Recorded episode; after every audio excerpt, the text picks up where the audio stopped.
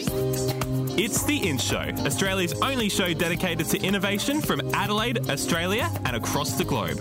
Hi, this is Troy and David, and today we're chatting about one of your great loves, the Adelaide Crows, David. Well, Troy, you knew I'd find a way to get the Crows on our show. Today we're chatting with Nick McArdle, General Manager of Strategy and Projects for the Adelaide Football Club. G'day, Nick. Tell us about this new era in AFL footy. When was the moment the footy club started thinking it's not enough to just have a well performing team and have people attending the matches? Well, I think that sport over the last 10, 20 years has grown significantly. And as part of that growth, um, particularly for the Adelaide Football Club, we've moved from just focusing on winning games to becoming a corporation in some ways. Um, you know, we're a small, medium enterprise now that needs to run the business of large public interest in a way that a lot of large corporations do with the same level of governance and public interest. So, um, in terms of my role, my role is the general manager of strategy and projects at the club, traditionally a role that football clubs haven't had. But um, if I use the Adelaide Crows um, as an example, if you break down the business side of a football club, you have sponsorship, you have membership, you have merchandising, and you have an AFL distribution, which is part of the broadcast deal that's then distributed back to the clubs. The Adelaide Football Club is a really well run club with a fantastic supporter base. We've got 600,000 supporters and we've got over 70,000 members. What that means is we're the highest attended team in Australian sport on average across the last three years. So, from a membership business, which is a major part of your portfolio, there's uh, limited ability to grow revenue in that respect because you've got the physical constraint of a stadium size and there's a price and volume piece and there's only so much you can turn the price up. As far as sponsorship goes, sports really trended away from let's sponsor the football club because the chairman likes football. They're becoming an important piece of a marketing spend as a vector into the hearts and minds of the supporters of our club because they care a lot about our club. And therefore, if you support us as a brand, our supporters will be more likely to engage favourably with your brand and, and buy your products. Could you even have imagined, you know, years ago that a role like this would be something that you would come into as part of your career, or is it is this something that's just all of a sudden evolved and you've gone, I really want to get into this? Yeah, look, oh, it's a really good question. I, um, you know, you know, careers are, are funny things. You, I certainly didn't have a ten-year plan to get to this point, but I'm very, very happy that I'm at this point. For me, I was always really enjoyed business, really interested in business, really interested in business from innovation, strategy, mergers and acquisitions, process improvement, the full spectrum. So I found for me personally, it didn't really matter what industry I was in. I worked in defence, utilities, agribusiness. Each of them had their nuances and unique ways and unique cultural identities, and, and, and all of them I found fascinating. And I think for me, what then happened is a fantastic opportunity came up because of all of the history and the hard work and the, I suppose, the, the passion that South Australia has for football and particularly the Adelaide Football Club and the opportunity to take a field of interest of which I was passionate about, but then in an industry which I'm also passionate about. Those two things collectively have made it awesome and something that I'm really, I feel quite privileged to be in this position and, and I'm really loving the role. Mm-hmm. So you're expanding into things like uh, esports, for example. How did that come to be? Yeah, absolutely. So for the listeners that aren't aware of what esports is, esports is effectively competitive computer gaming. So, um, with, with, the obviously the internet becoming more and more endemic, um, and games already existing, esports became a thing that people were able to compete with others anywhere in the world in their chosen games. The way that it came to be is like most businesses do, they have innovation pipelines. They have ways of harvesting a whole range of ideas and, and different things that we could go into. Adelaide Football Club is no different. We had an executive retreat. There were probably 200 different new lines of business that we were looking at. We went through a prioritisation piece on how big are they, how much sense does it make for us to be in this space, all of the things that you'd expect that we would look at. Um, and esports progressed up the, and, and was one of the many areas that we wanted to look at. I suppose it's a long process from when the idea came to when we actually did something in the space just say that there was five things that we wanted to look at from those 200 and that, that were the most immediate and most high priority. esports presented as an industry that was was in sport, regardless of you want to call it a sport or not. That's a separate debate altogether. But uh, most evidence suggested there were 1.5 million Australians that were primarily young, that were very interested in esports. Most reports suggested significant growth in the industry. PricewaterhouseCoopers, you know, reputed brands like PricewaterhouseCoopers were anticipating 20 to 30% global growth in it. So yeah, we, we were just really interested in it for those reasons. And so it's a, also, a, as you mentioned, a way to engage the fans that aren't easy to get to. Um, it's it's like a marketing exercise as well, in in a, in a sense, because it's pulling these people into the Crows kind of ethos, I suppose. Is it is that sort of one of the one of the, the points there? Yeah, yeah, I think so. It, um, if you looked at the age profile of our membership base from naught to 100, obviously at 100 it peters away because they're you know, probably much earlier than 100, they're no longer able to be attending games, but from naught to six years old, you generally have a reasonable representation. Not many zero year olds are coming mm-hmm. to football, but four and six year olds and seven and eight as well, even up into about 12 or 13, because they're coming with their parents. But then life happens.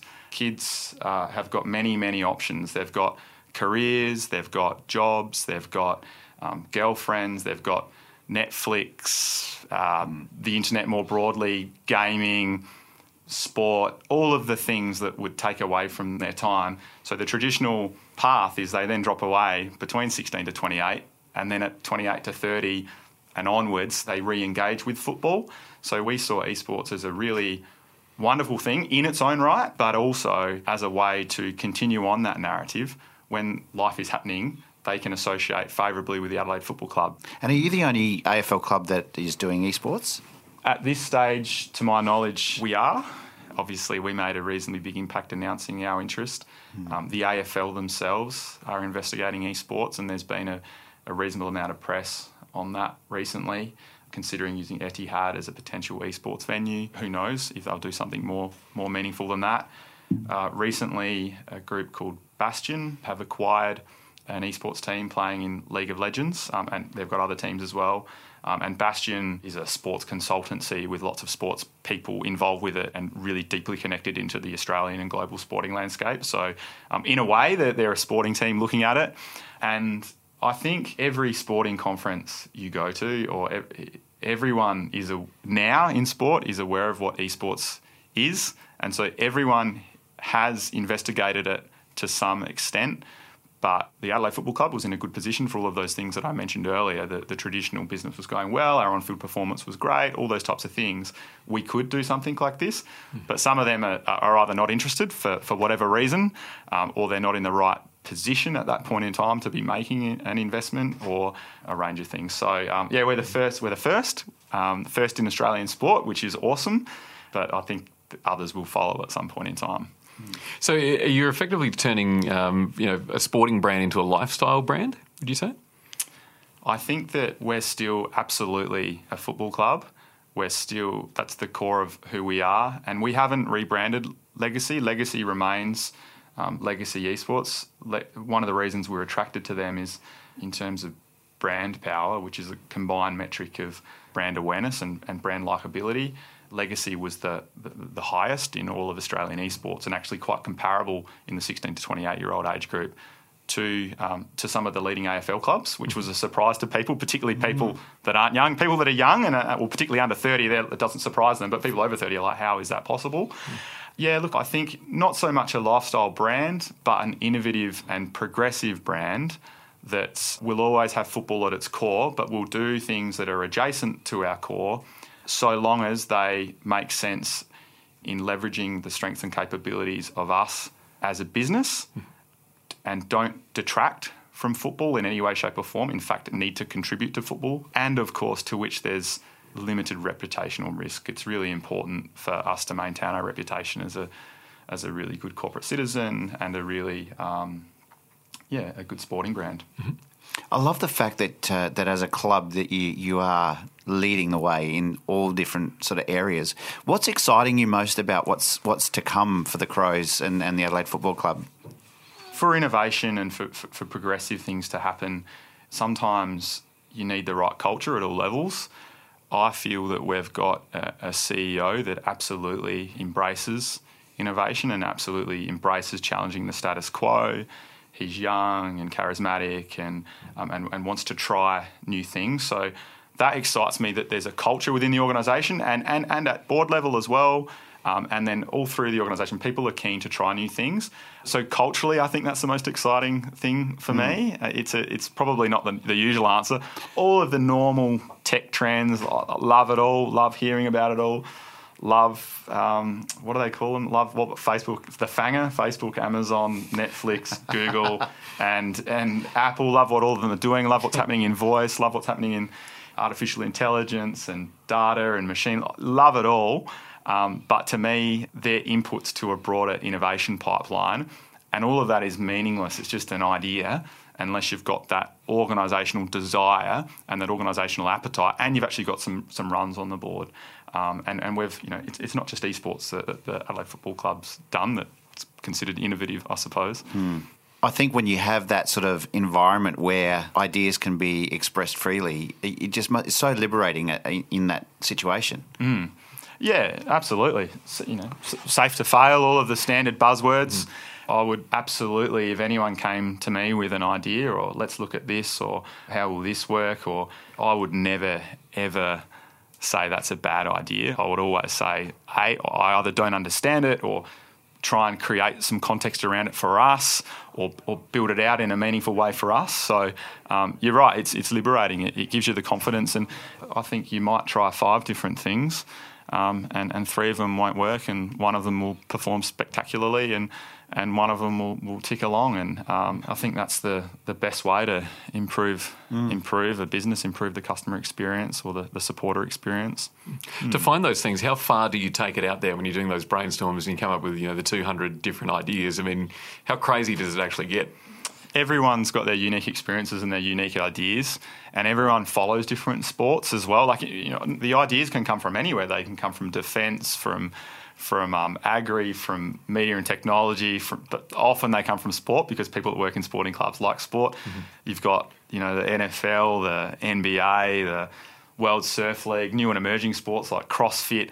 They're all doing different things, so you get pretty wacky ideas. You know, only yesterday I was reading about automating um, content production. So, software that you can buy that um, filters through images of the web and filters through sounds and then just creates content for you. And it's apparently it's quite compelling content. So you get lots of wild and wacky ones. I think I'm less of a um, personally if, if, if you had like innovation at one end of the spectrum then you had, say, strategy, then business improvement, then implementation. If, if, there was such thing as a linear spectrum like that, I put myself more in a in a strategy position, hence the title, I suppose. Strategy with people that have the great ideas, the, the, the true innovators, works quite nicely because then I, I feel like creating the framework as to how do we assess these ideas do they um, improve the well-being of our staff? Do they improve the our partners? Um, you know, the partner offerings. offerings um, do they support the retail business? Are they improving the match day experience? Um, all those types of things become elements in that filtering process, plus what kind of investment is, is required, how mature is this technology, all, all those types of things. It, it takes what can be overwhelming into actually here's the ones that we should be looking at. Um, and, and people generally, if they're along that story, don't get too upset. Oh, I had this great idea, but I do get it. It's not really going to transform our business, and it's not the right thing for us to do at this point in time. Hmm. Um, so, yeah, I, I, can't think of any really wacky examples. Probably the one I just mentioned is, is, is, is one of those, maybe. well, it's really exciting having a chat to you, Nick, and just understanding the degree to which innovation plays a part at the Adelaide Football Club. It seems that you know really the the future could be whatever you wanted to make it as long as you you know continuing to engage with your fans and, and your members and, and have them help you lead the way absolutely so yeah if, if any of the, the people listening to this um, I know it's listened to in, a, in quite a few different countries now uh, if you've got innovative ideas or things that you've seen in sports reach out to me on in some way, shape, or form. I've got a somewhat small online presence, but you can find me on LinkedIn and things like that, and and let me know. We, would love to to consider everything and, and and anything. Obviously, like I mentioned, within the confines of those filters, and also as guided more broadly by we do have a corporate strategy and we do have, you know, we're talking specifically about innovation now and, and, and the exciting future, but we need to be uh, have the leading football program. We need to be commercially viable.